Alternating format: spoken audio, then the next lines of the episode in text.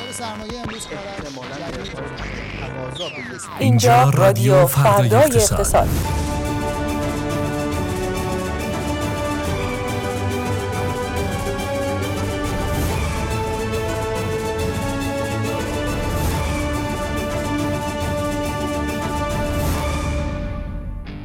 به نام ایزد خانم ها آقایان خوش آمدید به رادیو فردای اقتصاد. اپیزود چهارم رو در خدمتون هستیم.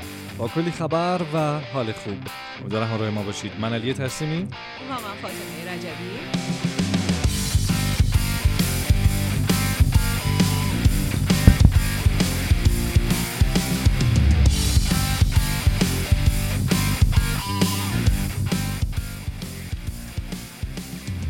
با شما هستیم تا یک ساعت وقت خوب داشته باشیم. حرف بزنیم از اتفاقاتی که تازه افتاده از فضای مجازی بگیم از تولیدات تازه فردای اقتصاد بگیم. گفتگوی ویژه‌ای داریم درباره یک ماجرای مهم و جنجالی و در کل قراره که یه ساعتی داشته باشیم که نفهمین چطوری گذشت. همینطوره. فکر کنم قسمت قبلی رو اگر شنیده باشید همینطور بوده. برای خود من که اینجوری بود. وقتی شنیدم انگار اصلا زمان گم شد. واو. خانم رجبی. واو. برای شما هم همینطوری بود؟ یه جوری گفتید الان نمی‌تونم بگم نه نبود و من چون خب. خیلی حالا با وسواس گوش می‌کردم نه. زمان برام خیلی سخت میگذشت. و حس می‌کردم هر لحظه شو می‌تونستم بهتر بگم. اینجوری آره. بهش فکر کردیم بله. خیلی عالیه. مرور بازارها رو خواهیم داشت تا ثانیه های دیگر و بعد از اون آخرین وضعیت بازارهای جهانی چه خبر فضای مجازی تکنولوژی. به بخش هامون اضافه شده. بنابر درخواست های خیلی زیاد شما هوا و ترافیک حذف شده از رادیو فردای اقتصاد ولی بخش تکنولوژیش خیلی جذابه. تکنولوژی و استارتاپ ها که هم به داخل خواهیم پرداخت هم خارج. موضوع امروزمون چیه فاطمه؟ موضوع امروزمون اینه که اشتباه ترین تصمیمی که تو سال 1401 گرفتین چی بوده؟ تصمیم اقتصادی. بله. چی کار کردین؟ نباید می‌کردین. چی کار باید می‌کردین؟ نکردین. دقیقا. همین الان می‌تونید به صورت زنده ما رو در کلاب هاوس شنونده باشید. اگر هم فرصت نمی کنید فردا رأس ساعت 18 این برنامه ما در کلیه اپ های پادگیر دیگه می‌تونیم بگیم کلیه اپ های پادگیر منتشر میشه اپل پادکست گوگل پادکست کاست باکس شنوتو انکر که توضیح کننده است در واقع همون اسپاتیفای و همین. و روی سایت ما در دسترس هست در کانال تلگرام ما بله. در دسترس خواهد بود و هر جا که ردی از فردای اقتصاد باشه می‌تونید ما رو از فردا عصر بشنوید. بریم و بیایم.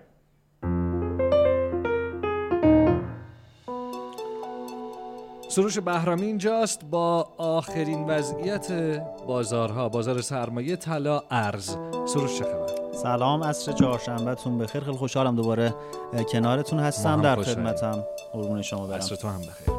زنده باشه. از بورس اگه بخوایم شروع کنیم بورس خب بعد از اون هفته عجیب غریبی که پشت سر گذاشت این هفته تونست یه مقداری خودش رو پیدا کنه. البته این پیدا کنه پیدا کردنه هم یه مقداری با بحث حالا حمایت هایی که از سمت سازمان اتفاق افتاد صورت گرفت. یه حمایت های سه چهار تا بند حمایتی مصوب کرد. سازمان یکیش وارد 500 میلیارد تومن پول بود. حالا نمی‌دونم این 500 میلیارد تومن بازار رو برگردون یا هرچی به بازار اون موقع ارزش معاملاتش 20 هزار میلیارد تومن در طول روز بود. بله. یکی حد نصاب رو از سه ماه به پنج ماه کاهش داد.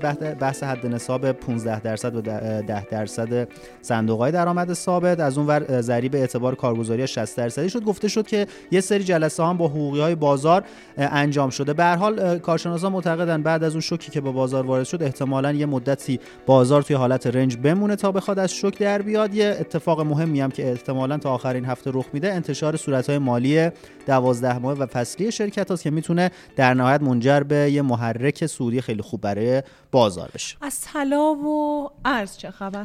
طلا و ارزم کلا بازارمون مثل هفته گذشته خیلی خونسا نبودن. طلا و ارز امروز ر- اه، حالا امروز و هفته ای که پشت سر گذاشتیم روندش کاهشی بود. تقریبا دلار از 53 هزار تومان توی بازار آزاد تا 51 و 200 پایین اومده امروز. بله. که یه کاهش 3.3 دهم درصدی رو براش می‌بینیم. سکه از 32 و 400 تا 34 اه، 30 میلیون و 400 هزار تومان کاهش داشته که یک کاهش 6 درصدی رو داشتیم. دلیل اینکه حالا کاهش طلا هم بیشتر بوده یکی بحث حبابیه که طلا داره و طلای جهانی هم روندش کاهشی بوده. همین چند دقیقه پیش تا حوالی 1970 دلار هم به ازای هر اونسش پایین اومد.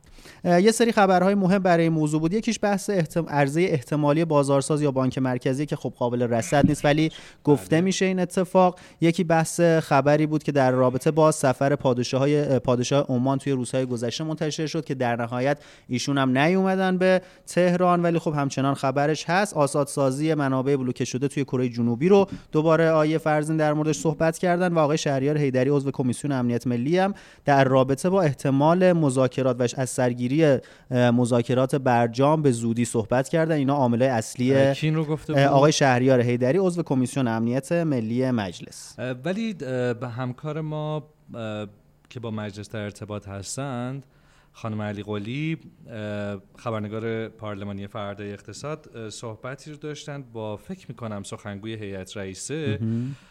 که ایشون در پیام می‌گفتن که ما نمی‌دونیم آیه هیدری بر چه اساسی این اظهارات رو داشتن.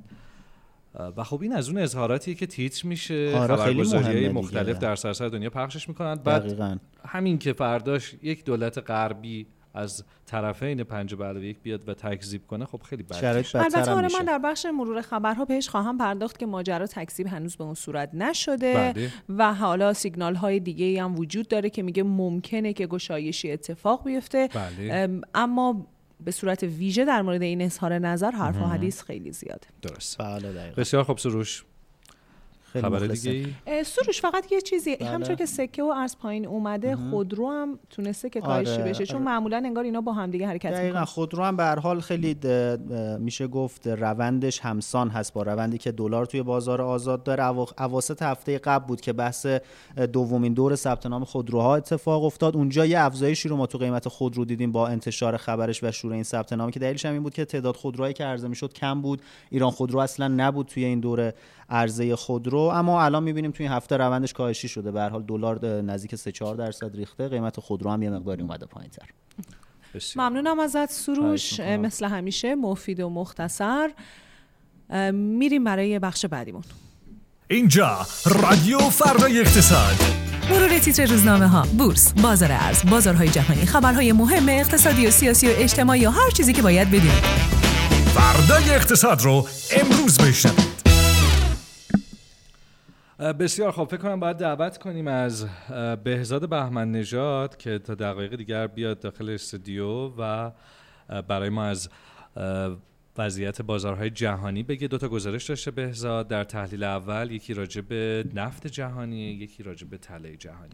و یکی از اتفاقات مهمی که الان در بازار توجه بازارهای جهانی رو به خودش جلب کرده قرار برای ما بررسی بکنه اتفاقی که در آمریکا داره میفته. اینو به صورت علمی برای ما توضیح بده که چیه و قرارم هست که در مورد اتفاقات مهم بازارهای جهانی که این بار مسئله در رابطه با نفت و طلا بوده برامون بگه. بله. سلام می‌کنم به بهزاد ممنونم که اینجایی. بهزاد سلام. سلام منم سلام می‌کنم به شما و همه مخاطبان عزیزمون در فرد اقتصاد. من سریع برم چون محتوا زیاد احتمال داره که وقت کم بیاریم. خب بازارهای جهانی الان مهمترین مسئلهشون همین سقف بدهی های دولت آمریکاست که حالا به اصطلاح خود بازاری ها میگن که وضعیت ویتن واچه یعنی صبر و انتظار یعنی و این یه خورده خود قیمت ها رو چی میگن یعنی کم نوسان نگه داشته یه روز بالان یه روز پایینن و بله. خیلی نوسان شدید نیست اما سقف بدهی یا اون دت سیلینگی که الان بین دولت بایدن و کنگره سرش بحثه چون هم موضوع مهمیه هم, هم من دیدم که راجبش مسائل مختلفی هست. دوست دارم که یه خورده از قبل راجبش توضیح بدم که اصلا این چی هست اصلا این قانونه چی میگه. این قانون 1917 اصلا تبدیل به قانون میشه برای اولین بار و اون موقع 11 و نیم میلیارد دلار سقف بدهی هایی تعیین میشه که دولت آمریکا می‌تونسته بر خودش تعریف کنه خب طبیعتا یه چیزی بوده که دولت رو از ایجاد بدهی های زیاد دوره جنگ و اینجور مسائل که هی بیاد قرض بکنه و در نهایت تورم ایجاد کنه جلوش رو می‌گرفته. و از اون موقع تا الان بیش از 100 بار ما افزایش سقف داشتیم و آخرین بارش دسامبر 2021 بوده یعنی حدودا یک سال و نیم پیش که این سقف رسیده به 31 هزار میلیارد دلار. یعنی از اون روز اول که 11 میلیارد دلار بوده الان شده 31 هزار یعنی تورم اتفاقات چی باعث می شده که این سقف بالا بره؟ یعنی کنگره بگه که باشه ما این سقف بدهی رو بالا می‌بریم معمولا چانه زنی دولت بوده. یعنی دولت می اومده خب بالاخره تورم که اتفاق می افتاده و دولت بدهی هایی که می‌خواسته ایجاد بکنه اونجا می اومده و با کنگره مذاکره می‌کرده. می‌گفته خب بالاخره اوضاع عوض شده اقتصاد ما بزرگتر شده و اتفاقا یکی از پیشنهادها اینه که به جای این سقفای ثابت بیان و یه مثلا نسبتی رو تعریف کنن بگن آقا نسبت بدهی دولت به جی دی پی این رو بذارن اساس و معیار و بر اساس این دیگه هی لازم نباشه هر دفعه بیان راجع به این صحبت بکنن که سقف رو ببرن بالا یا بیارن پایین. و الان خب چند تا موضوع هست. یکی اینکه میگن آقا چی میشه اگه در واقع اینا به توافق نرسن. می‌دونیم که ددلاینشون هم یک جوانه یعنی کمتر از دو هفته بله. فاصله دارن. و خب عملا این میشه که شما دولت و دولت از نقدینگی خالی میشه. یعنی دولت دیگه نمی‌تونه بدهیاشو بده. و بعضی حتی مورگان استنلی گفته که این یه بازی باخت باخته و حتی اگر به توافق هم برسن الان ضربهش رو به بازار زده. و قصهش اینه که پول خزانه داری یعنی پول دولت تموم میشه بدهی های کوتاه مدتش رو ممکنه نکول بکنه دیفالت بشه اونجا اتفاق بیفته و خب طبعات خاصی داره. یعنی مثلا بیاعتباری دولت آمریکا اتفاق میفته و این نرخ استقراض آمریکایی ها رو می‌بره بالا. و می‌دونیم که خب آمریکا یکی از بزرگترین بازارهای اوراق بدهی رو داره. یعنی از همه دنیا میان و در واقع آمریکا به راحتی می‌تونه استقراض کنه. حالا این هزینه بره بالا هزینه به شدت بر اقتصادش صدمه می‌زنه. مؤسسه مودیز یک برآوردی کرده و میگه که اگر این توافق انجام نشه این اتفاق شبیه رکود بزرگه. یعنی بله. اتفاقی که در 1929 اتفاق میفته میگه 4 درصد جی دی پی آمریکا کاهش پیدا می‌کنه. 6 میلیون شغل ممکنه در آمریکا از بین بره و بازارهای سهام حدود میگه یک سوم ارزششون رو ممکنه از یعنی دست ماجرا اصلا شوخی نیست؟ نه شوخی نیست و خیلی مسئله جدیه. و اینکه الان هم روند مذاکرات خیلی مشخص نیست هیچ پیشرفتی توش دیده نمیشه. هرچند همه میگن آخرش بالاخره اینا به توافق می‌رسن. یعنی تجربه گفتم یکصد بار تا حالا این افزایش سقف اتفاق افتاده. و اینکه اگر به توافق نرسن چی میشه؟ اینم بر خیلی سواله. که اینجا الان دو تا میگن یه سری روش های غیر معمولی رو خزانه داری آمریکا می‌تونه اتخاذ بکنه. و اونجا یکیش یکیش بحث اینه که می‌تونه میگن که خزانه داره باید بره یه سری سکه که تا الان ضرب کرده اینا رو بفروشه پولشو بده به دولت حالا یه وقتی بخره تا دوباره اینا به توافق برسن. یه پیشنهادی از خیلی قدیم هست میگن یه سکه خیلی بزرگ. حالا خیلی بزرگ میگم نه سایزش ارزشش. از مثلا پالادیوم بسازه ضرب کنه که این مثلا دو تریلیون دلار باشه. دو هزار میلیارد دلار و ما به ازای این حالا بره در واقع از فدرال رزرو پول بگیره. و یه راهکار دوم دیگه هم هست که خیلی سرش دعواست. یه ماده اصلاحی 14 هست که میگن که از طریق اون تو اون ماده اصلاحی میگه که دولت آمریکا بدهی های دولت آمریکا چیزی نیست که کسی بخواد در واقع علیهش کاری انجام بده و میگه دولت می‌تونه اینطوری کنگره رو دور بزنه. سر این هم حقوقدانا الان با هم دعوا دارن بسید اصلا کل این ماجرا به ما دخلی می‌کنه این سر جهان با یه اقتصاد نسبتا بسته. ببین از دو جهت دخل داره. یکی اینکه بالاخره ما اقتصادی هستیم که خامفروشی داریم. و محصولات کامادیتی مختلفی رو میفروشیم و طبیعتا اثر این اتفاقات روی قیمت اینها هست مثل نفت. و قیمت نفت حتما متاثره قیمت طلا حتما متاثر میشه از این. و دومش هم اینه که خب بالاخره تحولات آمریکا هم چه جالبه برای ایرانیا. جالب و به هر حال می‌تونه تو حوزه‌های مختلف یه تأثیری هم یهو بذاره که شاید ما بله. اصلا به ذهنمون بله. هم نرسه. دو تا اتفاق دیگه ای که در بازار جهانی افتاده و می‌تونه برای شنونده های خیلی ما جالب فرصتمون باشه. کم هست بهزاد جان اگر ممکنه خیلی پک پک. آره باش. در مورد طلا و نفت علیم ملت دوست. دارن بذار بگی باشه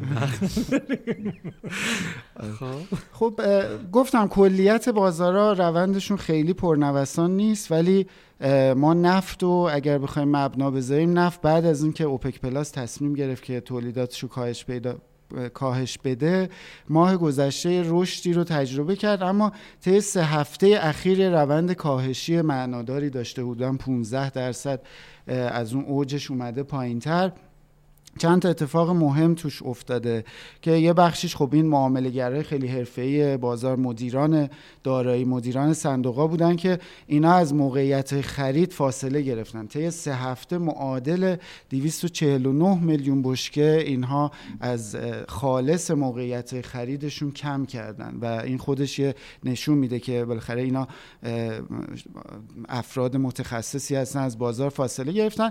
یه نکته دیگه هم هست که البته تو بازار سیگنال مثبتیه. اونم اینه که آمریکا گفته که ما ذخایر استراتژیکمون رو می‌خوایم افزایش بدیم. سه میلیون بشکه. خب این یه تقاضایی هست که جدیده و تو بازار شناسایی نشده بوده. اما نکتهش اینه که از نظر من پارسال ما می‌دیدیم که آمریکا این ذخایر رو عرضه می‌کرد تو بازار که بتونه قیمت ها رو کنترل بکنه. انگار طبق صحبت هایی که حالا خزانه داری خود آمریکا هم اعلام کرده نگرانیشون از جهش های قیمت نفت مثل سال گذشته کمتر شده و همین عاملیه که به روی قیمت نفت تاثیر داشته. و طلا؟ هم که خب به حال یه وضعیتی داره بلند مدتش رو خیلی خوشبینن به خاطر اینکه امیدواری هایی هست نسبت به اینکه بعد از این پایان سیاست انقباضی ملت بیان سمت طلا و کلا نظرسنجی های مردم عادی هم داخل آمریکا حتی مثبت شده نسبت به طلا انگیزه برای سرمایه گذاری بیشتر ولی در کوتاه مدت ما می‌بینیم که نظرسنجی اول هفته کیتکو هم خیلی در واقع دو طرف همسان اه، بودن. یعنی نصفشون می‌گفتن سعودی میشه نصفشون نزولی که اونایی که گفته بودن نزولی این هفته در واقع درست گفته بودن و طلا اومد زیر 2000 دلار الان 1980 دلار تقریبا. و یه روند میگن فعلا تا یه تغییر معناداری پیدا بشه گفتم الان وضعیت کل بازارها ویتن باچه و تا اون موقع احتمالا نوسانش خیلی سنگین نباشه. پیش بینی میشه که تا کی این بیت هم واچ باقی بمونه؟ حداقل تا همین دو هفته ای که این بحث سقف بدهی های آمریکا هست به نظر می‌رسه که خیلی نوسان های بازار سنگین یا حداقل قابل اعتماد نباشه. یعنی ممکنه بسیار. هر خبری اینو بچرخونه. خیلی تخصصی و جالب و جذاب. ولی من. فهمیدم. شاید باورت نشه. منم فهمیدم. فکر کنم 50 درصدش که قطعا فهمیدم بقیه‌اش هم باید یکم بیشتر بخونم دو سه بار دیگه گوش کنی بهترم میشه. ممنونم ازت بهزاد. خیلی خوب بود و امیدوارم که شب خوبی داشته باشی. بریم و بیایم. خب من با این انرژی میگم بریم و بیایم. ولی خب من که نمی‌دونم قراره موسیقی چجوری باشه. اون انقدر ریتمش بالا نبود. شاید دفعه بعدی سعی کن تو هم خیلی ریتمت بالا. نباشه و آخه ریتممون. ضرر نداره. تو ریتمت بالا. نباشه ضرر نداره. ازم قبول. چهارشنبه است. باش. بریم سراغ بخش تک اند استارتاپس. خارجش کنیم کلا که بخش جدیدی هست که ما در رادیو فردای اقتصاد داریم با شهرام شریف نازنین. و ایشون هم همینک در استودیو هستن. شهرام جان سلام وقتت بخیر. سلام علی تسلیمی عزیز فاطمه رجبی و سلام به مخاطبان رادیو فردای بله. نیکان از اون ور داد می‌زنه که به شهرام بگین خیلی بلندتر بالاتر نزدیکتر. از جهان تکنولوژی چه خبر؟ شهرام قراره که ربات ها جامونو بگیرن؟ آره بگو، ببین. امروز روز جهانی ارتباطات. و من حالا خواستم با این شروع کنم که تو روز جهانی ارتباطات تو ایران ما الان کجا وایستادیم و ببینیم به کی باید تبریک بگیم. خب به کی باید تبریک بگیم؟ الان این چند تا آمار بگم شما خودتون پیدا کنید به کی باید بگید من مطمئنم آخرش به هیچ کی نباید تبریک بگیم. ببینید رتبه ایران تو زمینه سرعت اینترنت 147 از 180 کشور جهان هستش. رتبه آمادگی شبکه‌مون از 130 کشور جهان 79 هست. رتبه رفاه دیجیتالیمون 83 رتبه دولت الکترونیکیمون هم 89 خودتون پیدا کنید به کی باید تبریک من تسلیت میگم.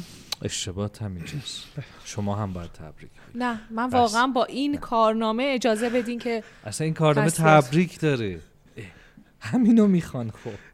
میفرمودید خب ببینید یه جلسه خیلی مهمی در واقع توی کنگره آمریکا برگزار شد در زمینه هوش مصنوعی. و سم آلتمن بنیانگذار اوپن ای که همون چت جی بی تی معروف هست در واقع صاحب اون شرکت چت جی بی تی توی کنگره حاضر شد. یه اهمیت تاریخی داره حضور ایشون. اونم این هستش که خب نخستین تلاش ها برای وضع قانون درباره هوش مصنوعی توی دنیاست البته تو آمریکاست و دو اینکه نکته جالب اینه که خود آلتمن توی این جلسه خواستار قانونگذاری در مورد هوش مصنوعی میشه. معمولا شرکت های مدیرای شرکت های تکنولوژی وقتی تو کنگره آمریکا شرکت می‌کنن زمانی شرکت می‌کنن که بحرانی اتفاق افتاده توی حوزهشون و اینها یه جوری بازخواست میشن که مثلا فرض کن سال 2018 وقتی که مارک زاکربرگ در واقع توی کمیته قضایی کنگره آمریکا شرکت کرد در مورد بحث لو رفتن داده و فروش تجاری کلان داده ها بود بله. که منجر به عذرخواهی خود زاکربرگ شد یا بعدش مثلا جف بیزوس و ساندار پیچای هم مدیر عامل گوگل هم اینها همشون تو کنگره بودن خب فضای هوش مصنوعی خودتون شنیدی توی ماهای اخیر بعد از ChatGPT حالا همین OpenAI و در واقع سرمایه گذاری که ماکروسافت روش کرد و بعدش گوگل اومد بارت رو معرفی کرد. تو چین چند در واقع یه رقیب دیگه ای معرفی شد. خیلی شرکت ها اومدن دنبال توسعه هوش مصنوعی از طریق چت بات ها خود یه سری قانونگذارای آمریکایی و خیلی های دیگه توی این فضا نگران شدن. هاشون توی چند دسته بوده که اینکه خب معمولا توی انتخابات اینا نگرانی میشن که مثلا انتخابات تحت تاثیر تکنولوژی قرار بگیره و تأثیری داشته باشه. بحث از بین رفتن مشاغل هست که عمدتا در مورد مشاغل جدید همواره مطرح میشه. بحث کپی رایت هست که اصلا این چت بات ها چجوری کپی رایت رو می‌خوان در واقع رعایت بکنن. بحث انتشار محتوای مضر بود و بحث جعل هویت که دیدیم عکسایی که مثلا از پاپ از خود افراد سیاسی تو این زمینه منتشر شد. خود آلتمن خب توی کنگره توضیح داد که در واقع بحث از بین رفتن مشاغل مطرح نیست. درسته که بعضی از مشاغل از بین میرن ولی جایگزین میشن با مشاغل بهتر. که همون بحث دیسراپشن یا تخریب خلاقی هستش که صورت می‌گیره تو این زمینه. بله. و ولی خودش تاکید داشت که اگر که اتفاق بدی تو حوزه هوش مصنوعی بیفته خیلی مخربه. پس ما باید حتما شما یعنی شما باید بیاین قانون گذاری بکنید. یعنی احتیاط باید خیلی بالا باشه. آره هدف اصلی در واقع شرکت های تکنولوژی هم این هستش که خودشون رو یه مقدار مسون بکنن در برابر احتمالاتی که در آینده بحران هایی که ممکنه توسعه هوش مصنوعی ممکنه ایجاد بکنه و دور از ذهنم نیست. مثلا بعضی از اعضای خود کنگره توی صحبت هایی چون که داشتم نگاه می‌کردم دیدن که گفتن که مثلا بیایم یه آژانسی درست کنیم که اصلا بیاد نظارت بکنه بر هوش مصنوعی مجوز بده. یا مثلا رگولاتور بیاد مثلا قبل از عرضه یه محصول هوش مصنوعی اینو تست بکنه ببینه اصلا برای عموم مردم مناسب هست یا نه. حالا این بحث چالش های قانونگذاری توی دنیا در مورد تکنولوژی همیشه وجود داره. نکتهش هم این هستش که خیلی ها موافق قانونگذاری هستن عمدتا ساید از سمت دولت و قانونگذارا همواره همه چی می‌خوان قانونگذاری کنن فرق هم نمی‌کنه تو همه دولت حالا اون جاهایی که بازار بزرگتره بازیگران قدرتمندتری تو بازار آزاد وجود دارن. اونجا خب طبیعتا قدرت بازیگران بازار بیشتره خیلی وقتا کمتر قوانین گذاشته میشه. اونجاهایی که دولت ها قوی ترن از بازار طبیعتا اونجا موفق میشن که قوانین رو بگذارن. تاثیراتش هم متفاوت بوده در کشورهای مختلف. بسیار علی ممنونم شهرام. خیلی مختصر و مفید. اگر اشکالی نداره باهات خداحافظی کنیم حتما. ما فکر کنم از هفته آتی شما رو در کنار خودمون اگر افتخار بدید خواهیم حتما داشت با افتخار خیلی هم خوشحال میشه ممنونم ازت. شب. خوبی داشته باشی. و ممنونم از شما که این قسمت رو شنیدید میریم که بقیهش رو داشته باشیم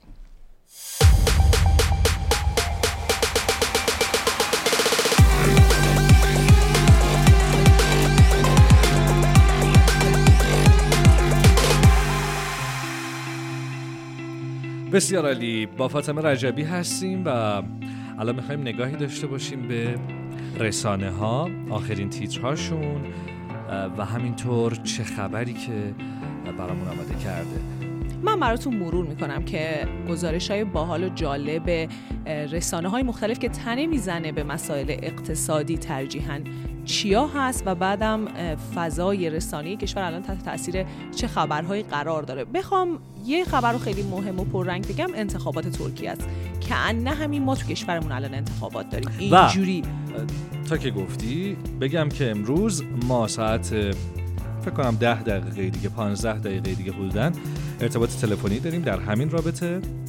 با احسان ابتهی از تحریریه فردای اقتصاد و دبیر گروه گروه دیپلماسی در رابطه با انتخابات ترکیه و آن چیزی که گذشته آن چیزی که پیش رومونه و اثراتی که این انتخابات می‌تونه روی وضعیت دیپلماسی در منطقه و رابطه ایران و ترکیه داشته باشه. کاش این مقدمه ها رو همون موقع که احسان قرار بود بیاد روی ایر می‌گفتی و. اجازه می‌دادی که من خبرم رو ما الان کامل یه رو تشنه اه، میریم با یه گزارش جالبی که روزنامه هفته صبح داشت. آقای پیرهادی رئیس فراکسیون انقلاب مجلس گفته بوده که طی ده سال گذشته تعداد مستاجرها در ایران به شدت بالا رفته. ما خودمون در فردای اقتصاد اخیرا یک گزارشی داشتیم که نشون می‌داد از سال 75 به این طرف تقریبا تعداد مستاجرها در ایران دو برابر شده. روزنامه هفته صبح بررسی کرده که اولا وضعیت اجاره نشینی تو ایران و بعضی از کشورهای دیگه چه وضعیتی داره. دیده که آلمانیا از ما بیشتر مستاجرن اما خب شرق اروپا خیلی خونه دارن. بله. و به این پرداخته که چه- اصلا چه, چه فاکتورهایی روی اجاره نشینی تاثیر داره. فاکتورهای فرهنگی فاکتورهای اقتصادی کشورها و در مورد ایران گفته که افزایش زنگ افزایش تعداد مستاجرها یه جور زنگ خطره که خودش می‌تونه تبعات اقتصادی و حتی اجتماعی داشته باشه. میگه این که افزایش تعداد مستاجر افزایش تعداد مستاجرها این که ت- مستاجرها بیشتر میشن یعنی آدما می‌تونن از جای به جای دیگه به راحتی مهاجرت بکنن از محله به محله دیگه از شهری به شهر دیگه.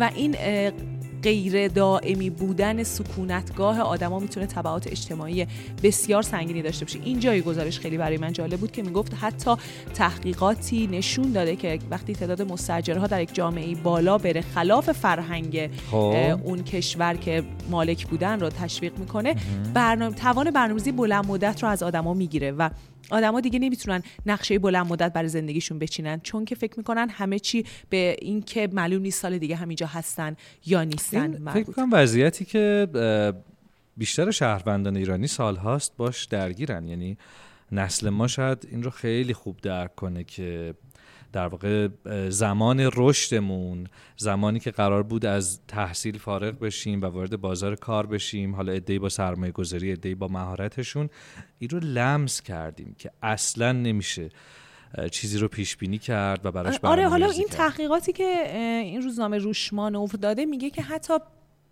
توی مسائل کوچیک اینکه شما یک وسیله برای خونت بخری یا نخری دقیقاً. اجاره نشین بودن می‌تونه تاثیر بذاره و این روی نگاه افراد یعنی اصلا توان نگاه بلند مدت از اونها می‌گیره و اونها رو مردمی با برنامه‌ریزی های کوتاه مدت با تصمیم های کوتاه مدت تبدیل می‌کنه یعنی اینجاش برای من به شخص از این گزارش خیلی جالب. امروز رو بگذرونیم یه جوری دقیقاً. حالا تا فردا روزنامه. جامعه جمع هم گزارشی داره که میگه دارو بر لبه بحران قرار گرفته این روزنامه سازمان برنامه و بودجه بانک مرکزی بانک ها رو انگشت اشارهش رو به سمت اونها می‌گیره و میگه که این نهادها به عنوان تامین اصلی ترین تامین کننده های جریان نقدینگی بازار و در واقع صنعت دارو کاری کردن که ما در لبه پرتگاه قرار داریم. وقتی روزنامه جامعه جمع که یک روزنامه نزدیک به دولت محسوب میشه همچین حرفی می‌زنه ما باید بدونیم که اوضاع چقدر خرابه. چقدر جدیه. اما جالب تر از اون البته گزارشیه تضمین که نیست که رسانه‌های نزدیک به دولت وقتی به چیزی می‌پردازن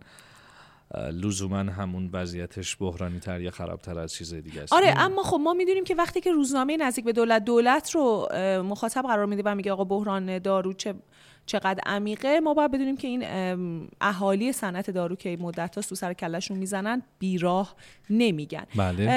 اما جالبتر از این گزارش گزارش دیگه از همین روزنامه است که به ما نشون میده که آره که به ما نشون میده تفاوت قیمت میوه ها در بازاری میوه تره بار با قیمت مصوب میوه ها چقدره. این شاید نشون بده که آه هندونه حتی از قیمت گذاری دستوری پیروی نمی‌کنه. ما می‌بینیم که گوجه سبز باید قاعدتا کیلویی 54 تومن باشه اما 110 تومنه تو بازار. طالبی باید 22 تومن باشه ولی 35 تومنه. حتی هندونه باید 10 تومن باشه کیلویی اما 15 تومن یعنی 50 درصد گرونتر داره طالبی خجالت نمی‌کشه؟ طالبی چرا خجالت بکشه؟ اون کسی که میاد میگه آقا این باید 22 تومن باشه شاید باید خجالت بکشه که خب نمی‌تونی. یعنی تو امکانش نیست. اون طالبی اونقدر که بیارزه اونقدر که به صرفه به اونجا برسه اونقدر فروخته میشه. در واقع حالا دیگه ماشین و چیزهای دیگه ای که یه عمره داریم میگیم آقا قیمت گذاری دستوری براشون عجیبه بماند. یه هندونه هم حتی از قیمت گذاری دستوری خیلی کوچیک میشه پیروی یعنی نمی‌کنه تحقیرش احساس می‌کنم داریم هندون. آخه هندونه چیزی که همیشه ارزون بوده. حالا اتفاقا اشتباه هم هست. با توجه به مصرف بالای آبی که داره. فاطمه این قیمت گذاری دستوری توی میوه ها شامل میوه های خارجی هم میشه میوه های وارداتی؟ شامل همه چی میشه. یه سری میوه ها که قاچاق میان قاچاق وارد بازار ایران میشن. اونا هیچی چون اونا خب وقتی که شما قاچاق بیای اصلا بازارت روشن نیست که بخواد برات قیمت گذاری بشه. یه سری میوه ها میان مثلا عجیبن که اصلا چرا هست. دراگون خب فروت پشن فروت حالا ببین اینا عجیب و خاصن. خب باز میگی خاصه یعنی میوه پیدا نمیشه هیچ جوری. ولی یه سری میوه رو ما خودمون داریم. مثلا لیمو چه لزومی داره ما لیمو از برزیل بیاریم؟ بعد این همه راه یعنی اگر لزومی یعنی نداشته باشه علی نمیاد. یعنی ما در مورد بازار نمی‌تونیم اینطوری صحبت بکنیم. اگر لزومی نداشته باشه اصلا اون لیمو از برزیل سر در نمیاره از بازار ایران. مطمئنا هیچ برزیلی نظر نمی‌کنه تو بازار ایران همین. لیمو بفروشه. ولی عجیبه دیگه. یعنی این مطالبه ها در بازار میوه و قیمت گذاری ها عجیبه. بعد مثلا یه محصولی مثل آناناس رو می‌بینی که تو هر میوه فروشی با یک تفاوت 100 هزار تومن یعنی توی این رنج تغییر می‌کنه. قیمت گذاری میشه. حالا نمی‌دونم رقابت اصلا قیمت گذاری دستوری راجع به اینها وجود داره؟ آیا ما که میایم میگیم ارز تخصیص پیدا نمی‌کنه به خیلی از محصولات و موادی که باید وارد کشور بشه؟ ولی میایم به لیمویی که باید از برزیل بیاد احتمالا ارز اختصاص می اینها سواله. می‌دونی؟ آره. آره شاید بتونیم واقعا سر یه فرصت مناسب با کارشناسش در رابطه با همین موضوع صحبت بکنیم. اینو بذار تو برنامهات. به امید خودم روزنامه سازندگی هم یه گزارشی منتشر کرده بود در طی این هفته. از مهاجرت 6000 پزشک و پرستار فقط در سال گذشته. که گفته بود در سال 1401 6000 تا پزشک و پرستار کلا کادر درمان از کشور مهاجرت کردن 6000 بله ما این زنگ خطر رو قبلا تو زمینه های دیگری هم در حوزه پزشکی و درمان شنیده بودیم. اینکه مثلا برد جراحی قلب حتی یه دونه متقاضی تحصیل در امسال نداشته. به خاطر اینکه خب میزان سختی که یک نفر باید بگذرونه با تعرفه هایی که تعیین میشه همخانی نداره. حالا ممکنه خب خیلی کسایی که ما رو میشنون بیان بگن آقا ما همین الانش هم پولمون به خیلی از خدمات درمانی بله. نمی‌رسه. حالا شما میای میگین که خدمات درمانی به قدری از نظر پزشکا کم و نصرفه که مهاجرت می‌کنن. موضوع اینه که حالا ما کارشناسش نیستیم کارشناسش باید بیاد حرف بزنه اما خب می‌دونیم که موضوع در کشورهای دیگه به شکل دیگری حل شده. با کمک بیمه ها بله. با در واقع استقلال بیمه ها به حال نتیجهش می‌بینید که مهاجرت می‌کنن و با کمبود نیرو ما مواجه و اون کم بود بعد بدتر دوباره در حوزه قیمت به خودمون برمیگرده بله. و اصلا بله. هیچ این اتفاق نیفته در شکل زیرمیزی خودش رو نشون میده. ما دیدیم وقتی که تعرفات تا اندازه واقعی شد زیرمیزی کم شد در حوزه پزشکی اما حالا دوباره داریم هی خبرهای بیشتری بیشتری از پزشکی که تعرفه یک جراحیش 5 میلیون اما 100 تومن زیرمیزی می‌گیره. یعنی در نهایت موضوع باید از جای دیگه حل بشه. این باز برمیگردیم به قیمت گذاری دستوری. اینجا دوباره قیمت گذاری دستوری روی خدمات داره هرچی می‌کشیم گویا از قیمت گذاری هرچی که نه ولی یه, یه چیز زیادیش. خب. یه خبر دیگه که خیلی رسانه ها رو تحت تاثیر قرار داد طی هفته گذشته حرف و حدیث هایی بود درباره اینکه دو سوم تسهیلات صندوق توسعه ملی غیر مرتبط هزینه شده. دولت اینو اعلام کرد که در دولت گذشته این اتفاق افتاده. از اون طرف نوبخت یکی از چهره های دولت گذشته اومد و توضیح داد که هر جا ما از صندوق توسعه ملی برداشتیم با اجازه رهبری بوده و بی اجازه اصلا ما پول برنداشتیم از این صندوق. اما خود این ماجرا بحث درباره برداشت ها از صندوق توسعه ملی و حاشیه هاش رو زیاد کرد و اینکه اصلا سرنوشت این صندوق چه خواهد شد و چه تصمیمی ابتدا برای این صندوق گرفته شده بود و قرار بود در واقع اون نفتی که ما میفروشیم به جهان رو اونجا برای آیندگان ما ذخیره بکنه. اما حالا می‌بینیم که شکل و شمایل دیگری پیدا کرده. گزارش دیگه ای که روزنامه جوان هم بهش پرداخت و گزارش جالبی بود این بود که به لحاظ رشد جمعیت ایران رکورددار کاهش نرخ رشد جمعیت شده. کاهش جمعیت نه کاهش نرخ رشد جمعیت. کاهش نرخ رشد جمعیت. یعنی که ما بالاخره جمعیت یک رشدش یک نرخی داره حالا منفی مثبتی با یک بله. نرخی جمعیت داره حرکت می‌کنه. اما ما رشدمون اگرچه تو سالهای گذشته خیلی عجیب غریب بالا بود در دهه 60 ما در واقع رکورددار یه جورایی رشد جمعیت بودیم اما الان رکورددار کاهش نرخ رشد جمعیت هستیم. اما خبر جالب توی این گزارش این بود که بچه های سوم و چهارم رشد داشته نرخ تولدشون. یعنی تعداد بچه های سوم چهارم نسبت به ده سال پیش بیشتر شده. ولی تعداد بچه های اول دوم زیاد نشده. احتمالش من می‌دونم می‌خوای با چی شوخی کنی می‌خوای بگی که مردم بلافاصله میرن بچه سوم به دنیا میارن بچه اول دوم به دنیا نمیارن. خودم زودتر گفتم اما ماجرا این نیست. نشون میده کسایی که عزمشون برای بچه دار شدن جزمه اولی رو میارن دومی رو میارن سومی چهارمی اما کسایی دیگه که آب که از سر گذشت. دیگه کسایی که برنامه‌ای برای بچه دار شدن ندارن اما از اساس اقدام نمی‌کنن. این نشون میده که یک شکافی بین در جامعه به وجود اومده. ای که تا سه تا چهار تا بچه هم میارن و بالاخره می‌خوان که خانواده پر جمعیت تری داشته باشن و کسایی که انتخابشون حتی نداشتن یک بچه است. تشویق های دولت مثل اتفاقا این گزارش که منتشر شد اتفاقا این گزارش که منتشر شد خیلی انگشت اتهام به سمت ستاد در واقع افزایش جمعیت در واقع ستادی که برای این کار تاسیس شده گرفتن گفتن آقا داری چیکار می‌کنی؟ ولی همه می‌دونیم که دست این ستاد اون ستاد نیست.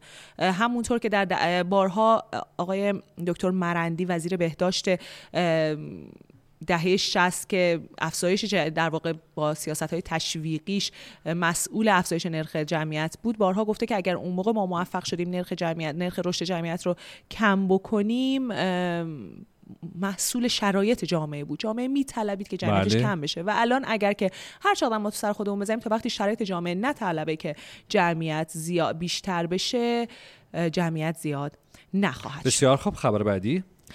این بود بحث رسانه ها اما تو حوزه چه خبر ما مناظره دکتر غنی نژاد و آقای علیزاده رو داریم. یکی از چهره جنجالی شبکه های اجتماعی که آقای علیزاده علی آقای غنی نژاد آقای غنی نژاد که خب چهره جنجالی شبکه های اجتماعی و اینا نیست. ایشون بالاخره یک چهره جنجالی فضای اقتصاد, هستن. هستن. البته از این جهت که آن چیزی رو که فکر می‌کنن درسته و با بیس علمی مطرح می‌کنن.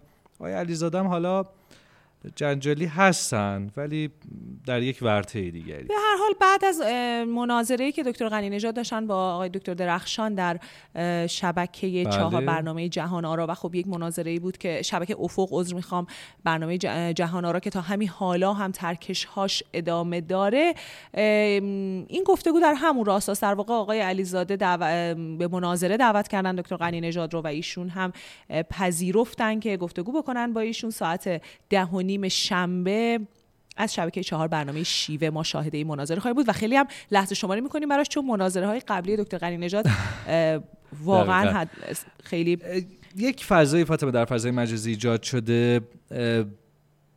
حالا ما این طرفش رو میگیم. خیلی ها نقد داشتن به آقای دکتر غنی نژاد که چرا اصلا در واقع مناظره با کسی که در جایگاه و شعن ایشون نیست. حالا به لحاظ علمی حتما. پذیرفتن که اصلا بنشینن در مقابلش و مشروعیت بدن. ببینید ما فرهنگ مناظره و گفتگو رو باید حمایت کنیم که تقویت بشه. بین هر دو جریانی. یا هر چند جریانی اصلا کمترین فایده ای که می‌تونه داشته باشه همین فایده ایه که ما بعد از گفتگوی دکتر غنی نژاد و دکتر درخشان دقیقاً. شاهدش بودیم میلی که مردم نشون دادن به فهمیدن محتوای مباحثی که دقیقاً. مطرح شد و اینکه خب خودشون در نهایت برن و و ببینن که جایی هم برای نگرانی نیست طرفدار هر یک از طرفین شما در یک مناظره که باشید مناظره تکلیف خیلی از چیزها رو روشن می‌کنه و اصلا نباید حمله کنیم به هر زمینه ای که برای گفتگو فراهم شده.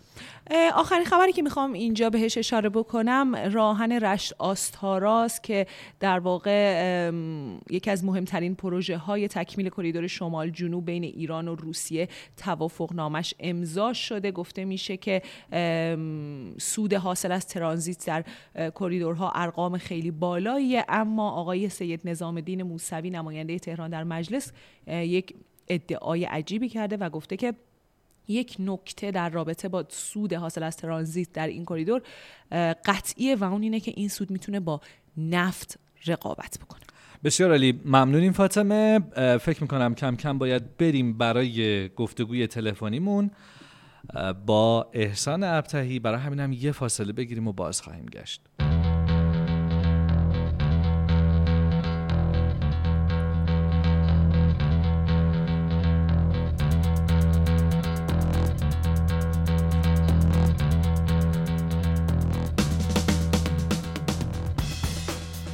بسیار خوب. گفتگوی خواهیم داشت. تلفنی با احسان ابتهی از تحریریه فردای اقتصاد و دبیر گروه دیپلماسی و سیاست فردای اقتصاد. آقای ابتهی سلام و درود صدای من دارین؟ سلام عرض می‌کنم خدمت شنوندگان عزیز و شما دو دوست عزیز و همکار عزیزم امیدوارم که حالتون خوب باشه. و همچنین صدای شما رو شنیدیم. حالمون بهتر هم شد. چون- شما صدای شما رو آدم هر وقت میشنوه حالش خوب میشه اه، می‌دونید ممنونم از تعارفایی که با هم دیگه تیکه پاره کردین. احسان تیر برای که پاره تیر که پاره چه حالتیه با تیر پاره با تیر می‌زنن و تیکه آره، پاره میشه. اون. میفرمودید اه، آقای ابتهی عزیز برای ما از انتخابات ترکیه بگید. خیلی ها گفتن که این انتخابات یه جورایی خیلی سرنوشت ترکیه رو رقم خواهد زد. خیلی ها فکر می‌کردن که تا همینجاش هم جور دیگه ای رقم بخوره اما به هر حال به نظر می‌رسه که اردوغان تا اینجا صندوق رأی رو پذیرفته. به ما بگو که در ادامه چی پیش بینی میشه و هر کدوم از سناریوهایی که پیش بینی میشه چه نتیجه ای خواهد داشت؟ ببینید مهمترین اتفاقی که توی انتخابات ترکیه افتاد مشارکت خیلی بالای مردم تو انتخابات بود. یعنی یه چیزی نزدیک 87 درصد مردم شرکت کردن 56 میلیون نفر از 64 میلیون نفری که واجد شرایط رأی دادن بودن شرکت کردن. خیلی از نظرسنجی ها اینطور برآورد می‌کرد که رقیب آقای اردوغان یعنی کمال قلیشداروغلو و اون اتحادی که با پنج حزب دیگه یعنی مجموعا 6 حزب داشتن بله. می‌تونه این دفعه اردوغان رو از قدرت پایین بکشه. اما نظرسنجی ها درست از آب در نیومد و اردوغان رأی بالایی آورد. درسته که نتونست تو دور اول به پیروزی قطعی برسه و بالاتر از 50 درصد آرا رو کسب بکنه اما برای یازدهمین بار بود که تو انتخابات شرکت می‌کرد و شکست نخورد. بله. و به نظر میاد که تو دور دوم هم کار چندان سختی نداشته باشه چون نامزد سوم که مال یک حزب ملیگرای افراطی هست و حدود 5 درصد آرا رو به دست آورده خیلی از آراش احتمالا تو دور دوم به سبد اردوغان ریخته خواهد شد.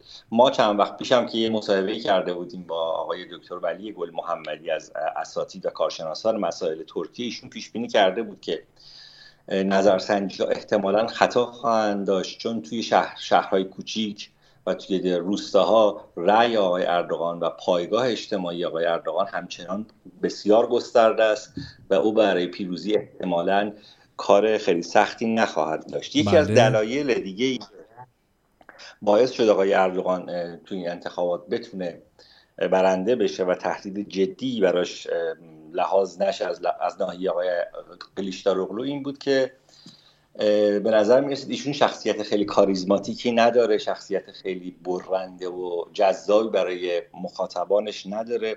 و خیلی هم می‌گفتن اگر آقای منصور یواش یا آقای اکرم امامرغو یعنی شهردار استانبول نامزد می‌شدن چهره هایی بودن که احتمالا خطرات بیشتری می‌تونستن برای اردوغان داشته باشن. احسان ماجرای شهردار استانبول چی شد؟ کاندید نشد اصلا؟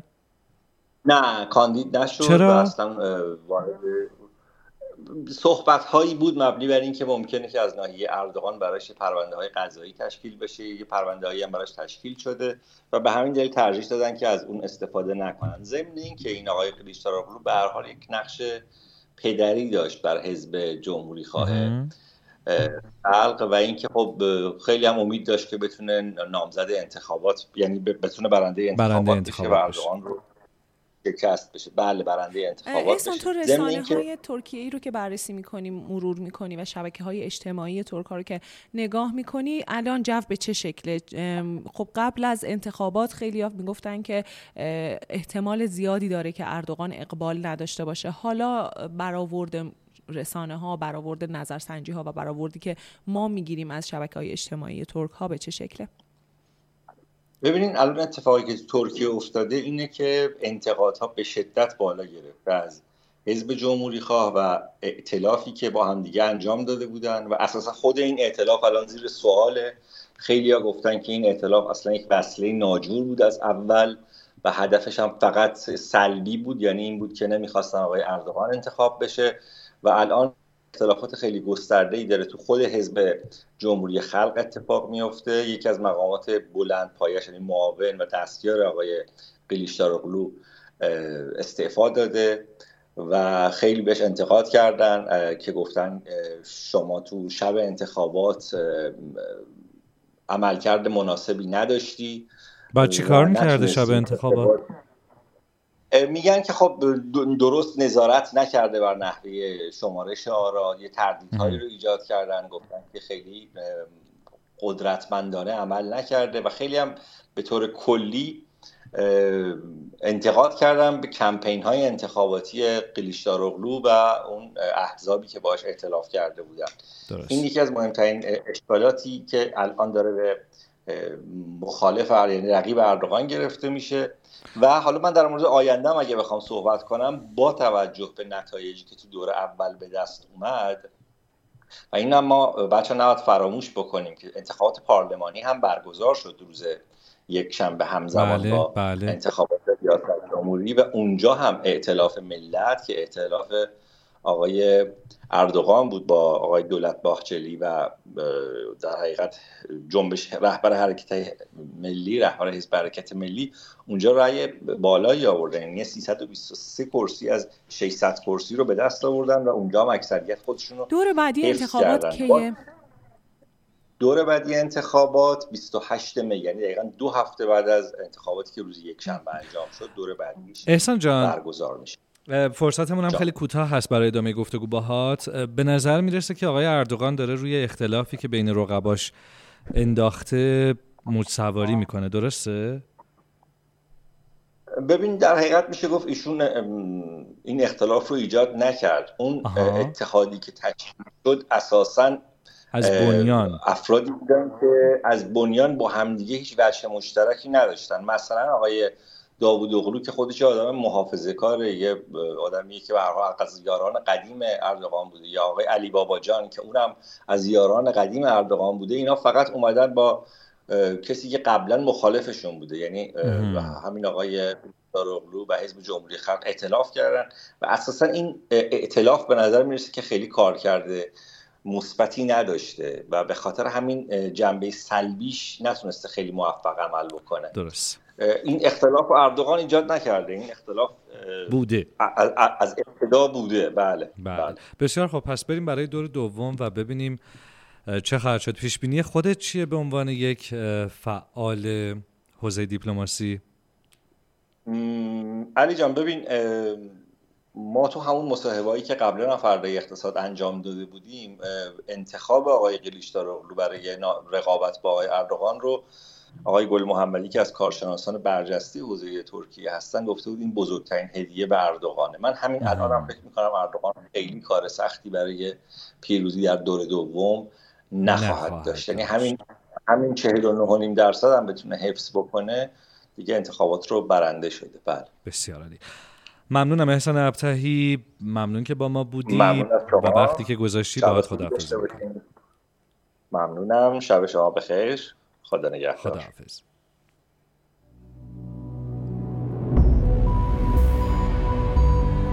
نبز زربان اقتصاد شنیده نیست. در فردای اقتصاد. چهارشنبه ها ساعت 18 به مدت یک ساعت.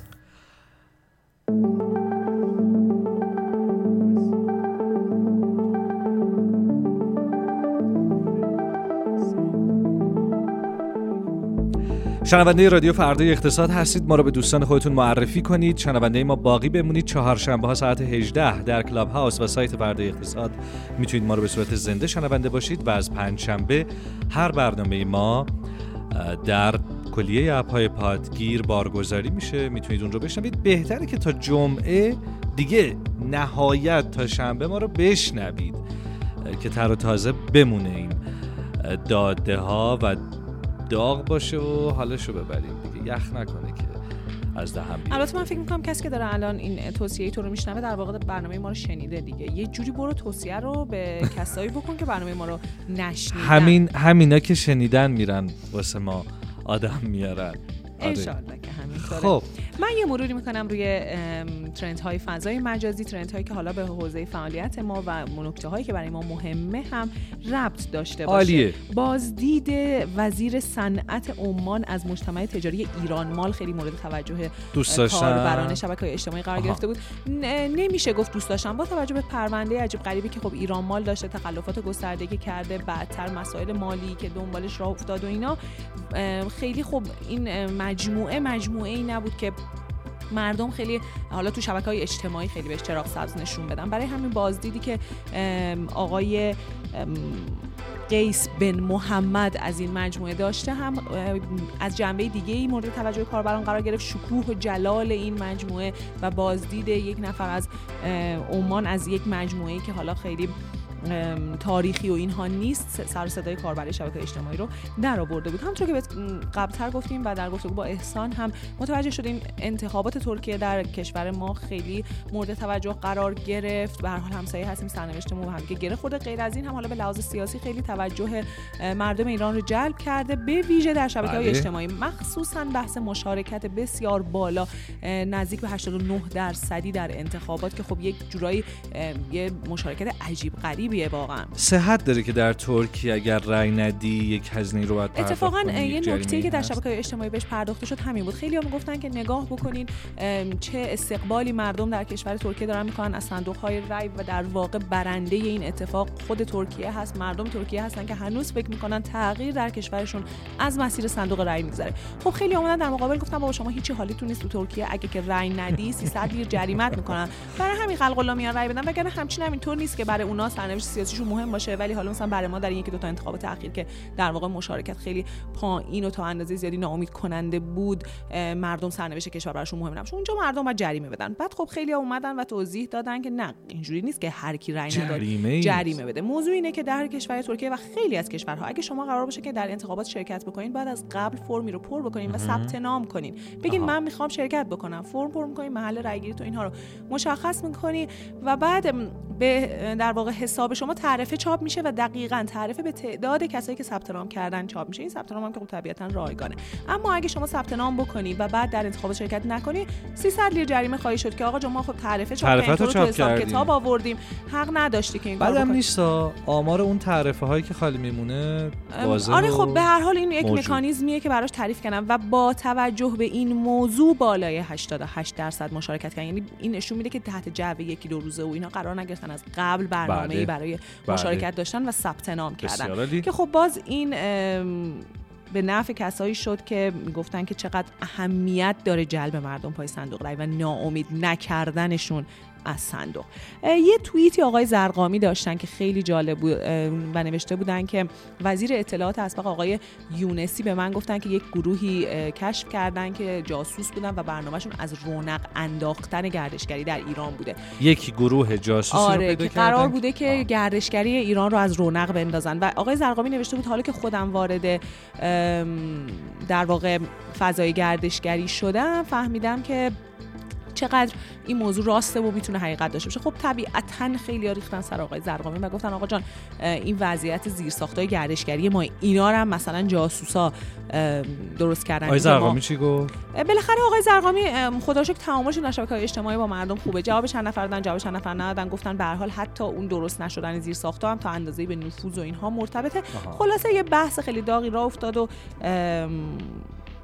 یه سوژه هم برای ما پیدا شد. ساعت کار ادارات که قرار از 6 صبح باشه تا یک ظهر. خیلی حاشیه داشته در شبکه اجتماعی. خیلی ها گفتن که مادرها و پدرها که بعد بچه‌شون بذارن مهد کودک برنامهشون چی باشه. خیلی ها گفتن اگه ما تا ساعت 12 یک نرسیدیم بریم اداره کارمون رو انجام بدیم ما چی کار بکنیم؟ و خلاصه بس خیلی داغ بود.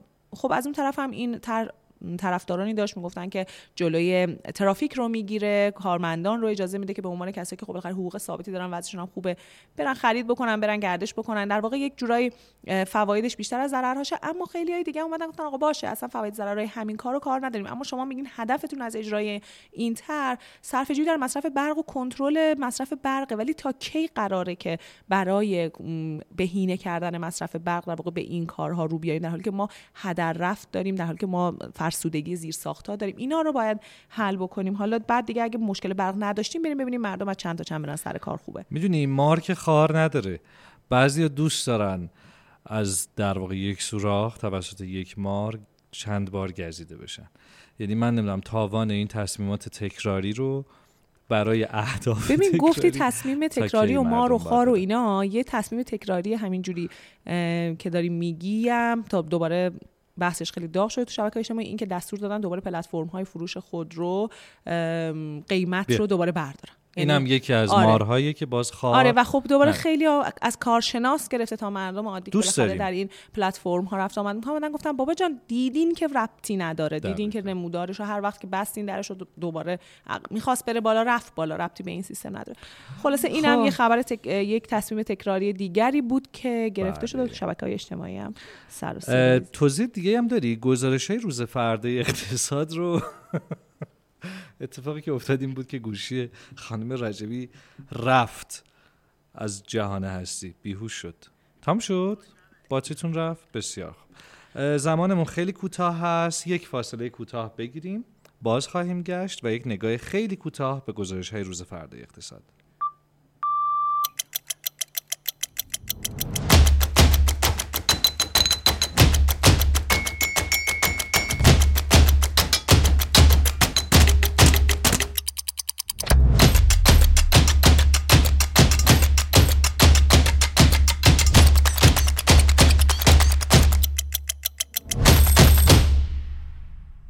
خب با ادامه رادیو فردا اقتصاد با شما این یک دقیقه فرصت داری فاطمه یه دقیقه که کم من فقط می‌خوام از گل برنامه های فردا اقتصاد در هفته که گذشت مرور بکنم. خب. همونطور که تو برنامه قبلی بهتون قول داده بودیم آقای غنی نژاد مهمون ما بودن. پیرو همون جنگ بحثا و جنجالایی که اتفاق افتاد. قرار بود که بیان به ما بگن که لیبرالیسم چی هست و مهمتر از اون اصلا چی نیست. و همونطور که مناظره بودیم آره ایشون مهمون ما بودن و یک بحث بسیار جالبی بین ایشون و آقای علی میرزاخانی سردبیر ما و بله. خانم داوودی آقای بهزاد بهمن نژاد شکر و یک واقعا برنامه جالبی بود که یک دقیقه شو با هم ببینیم. سیستم مرکانتلیستی یا سرمایداری دولتی اقتصاد آزاد نیست. سرمایهداری دولتی آفت اقتصاد بازاره. اقتصاد بازار نیست. آسیب شناسی اقتصاد بازاره. یک آفتیه که به اقتصاد بازار می‌خوره میشه سرمایداری دولت. و الان هم هست. سرمایداری رفاقتی بله رفاقتی الان هم بحث ده ها کتاب هر سال راجبه می نویسن سرمایداری رفاقتی سرمایداری سیاسی الان میگن که همه جا اقتصادهای پیشرفته هم وجود داره. در آمریکا هم هست در انگلیس هم هست فرانسه هم هست همه جا هست. اون چیزی که ما ازش دفاع می‌کنیم این نیست که اون چیزی که ما ازش انتقاد می‌کنیم اینه در ایران. اونا اون چیزی که ما ازش انتقاد می‌کنیم یعنی که شما ازش دفاع می‌کنید. این مقالطه یعنی اینا. آقا ما میگیم که اون چیزی که در ایران هست سرمایداری رفاقتیه. سرمایهداری دولتیه. سرمایهداری سیاسیه. از این روشنتر.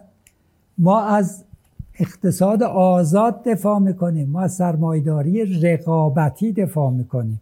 شاید کلمه سرمایه‌داری یکم غلط انداز بوده. همینطور هم هست. همینطور هم هست. یه معتقد مثلا یک معتقدی که اون سرمایه دا اصطلاح سرمایه‌داری رو مخالفین نظام بازار بخش های صحبت های دکتر موسی غنی نژاد رو شنیدیم. در بله. رابطه با مهمترین آفت اقتصاد آزاد یعنی سرمایه‌داری رفاقتی که خیلی هم صدق می‌کنه در رابطه با وضعیت ما. بچه های فرمان به ما پنج دقیقه فرصت دادن. چقدر عالی. پس من به گزارش مهم نسیم علایی در گروه نفت و پتروشیمی فردای اقتصاد می‌پردازم. گزارشی که نشون میده که تا چه اندازه نفت ایران گازوئیل ایران داره قاچاق میشه به کشور پاکستان. به ما میگه که چیزی در حدود 35 درصد دست کم 35 درصد و دست بالا 50 درصد از نیاز گازوئیل پاکستان داره از گازوئیل قاچاق ایران تامین میشه. خب اینو نمی‌بینن نمی‌دونن؟ چیه داستان؟ اینکه نمی‌بینن نمی‌دونن یه بحثه. اینکه چقدر صرفه داره چه حاشیه سودی داره. قاچاق گازوئیل 50 درصد نیاز یک کشور همسایه رو تامین می‌کنیم با بله این گزارشیه که فقط اصلا گزارشی نیست که از منابع داخلی ایران منتشر شده شده باشه. گزارشی هست از رسانه ها و منابع معتبر خارجی و از اون طرف هم اصلا خود پاکستان اعلام کرده که خودش گفت. نزدیک به نصف شده مصرف گازوئیل تو کشورش. در واقع مصرف رسمی گازوئیل تو کشور پاکستان نصف شده و خیلی دارن میگن که اون نصفه که تو رسمی نیست در واقع همون قاچاقه که از ایران وارد این کشور میشه و استفاده میشه که کانت نمیشه در واقع شمرده نمیشه که قاچاق دیگه. بنابراین گزارش بسیار جالبیه. به این می‌پردازه که خب مسئله اختلاف قیمت گازوئیل در ایران و پاکستان هست. اونقدر زیاده که در واقع خانم علایی تو برنامه تصویریش وقتی می‌خواست نمودار دو بودی درست بکنه دیگه ایران دیده نمی‌شد. مجبور سه بودی نمودار درست بکنه که از بالا ما ببینیم که اصلا قیمت گازوئیل در ایران وجود داره. آره در واقع میگه که 9 میلیون لیتر گازوئیل از ایران میره که حالا من این رقم ها رو یه ذره برات باز بکنم. میشه یک و هفت میلیارد دلار. در واقع این میشه نزدیک به حدود اگر اشتباه نکنم چیزی درصد قابل توجهی از کل درآمدهای نفتی ایران. چه خوب. آره بسیار عالی. گزارش دیگه که باید بهش اشاره بکنیم گزارشی هست از بچه های اقتصاد کلان فردای اقتصاد مجتبی نظری اون رو برای ما توضیح داد در رابطه با اختلاف تورم ایران با بقیه کشورها و میگه که یک جایی از گزارشش میگه که تورمی که کشورهای دیگه به شکل سالانه تجربه می‌کنن و ما اینجا به شکل ماهانه تجربه می‌کنیم. یعنی ببین ما کی آره یعنی یه چیز عجیب غریبی رو ما اینجا داریم تجربه می‌کنیم. نموداری که برای ما می‌کشه نشون میده که ایران وضعیتش از تقریبا همه کشورهای اطراف از البته غیر از ترکیه. حالا ترکیه توی این رده ترکیه اردوغان داره. خب. از همه این کشورها اوضاع عجیب غریب تره حالا کشورهای توسعه یافته که بماند. جالب اینه که تو همین مدتی که از شیوع کرونا میگذره کشورهای اروپایی و حالا کشورهای توسعه یافته هم با مسئله تورم دارن دست و پنجه می‌کنن. اما تورم اونا کجا و تورم ما کجا؟ اصلا من نمی‌دونم چرا وارد این بازی با ما میشن.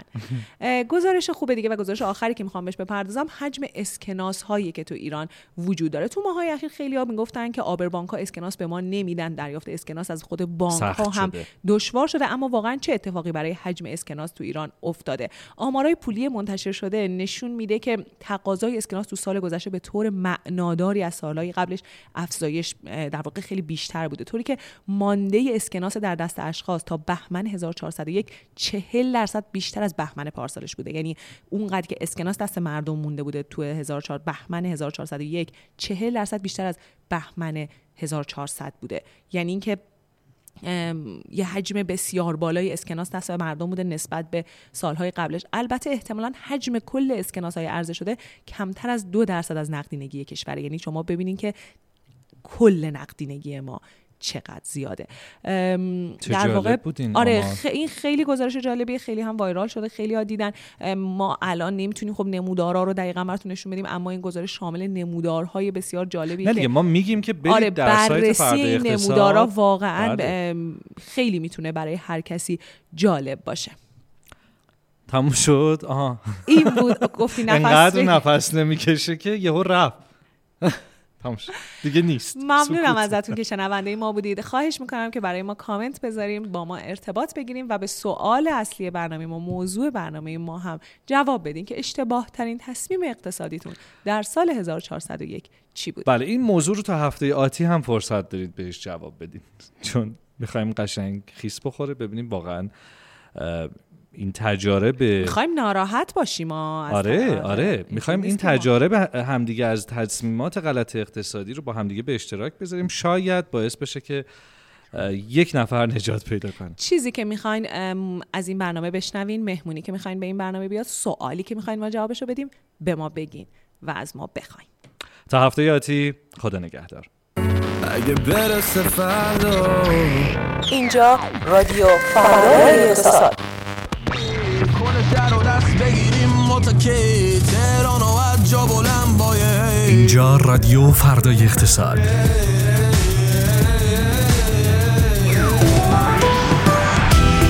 مرور تیترهای روزنامه ها بورس بازار ارز بازارهای جهانی خبرهای مهم اقتصادی و سیاسی و هر چه که باید بدانید نبز زربان اقتصاد شنیدنی است در رادیو فردای اقتصاد. چهارشنبه ها ساعت 18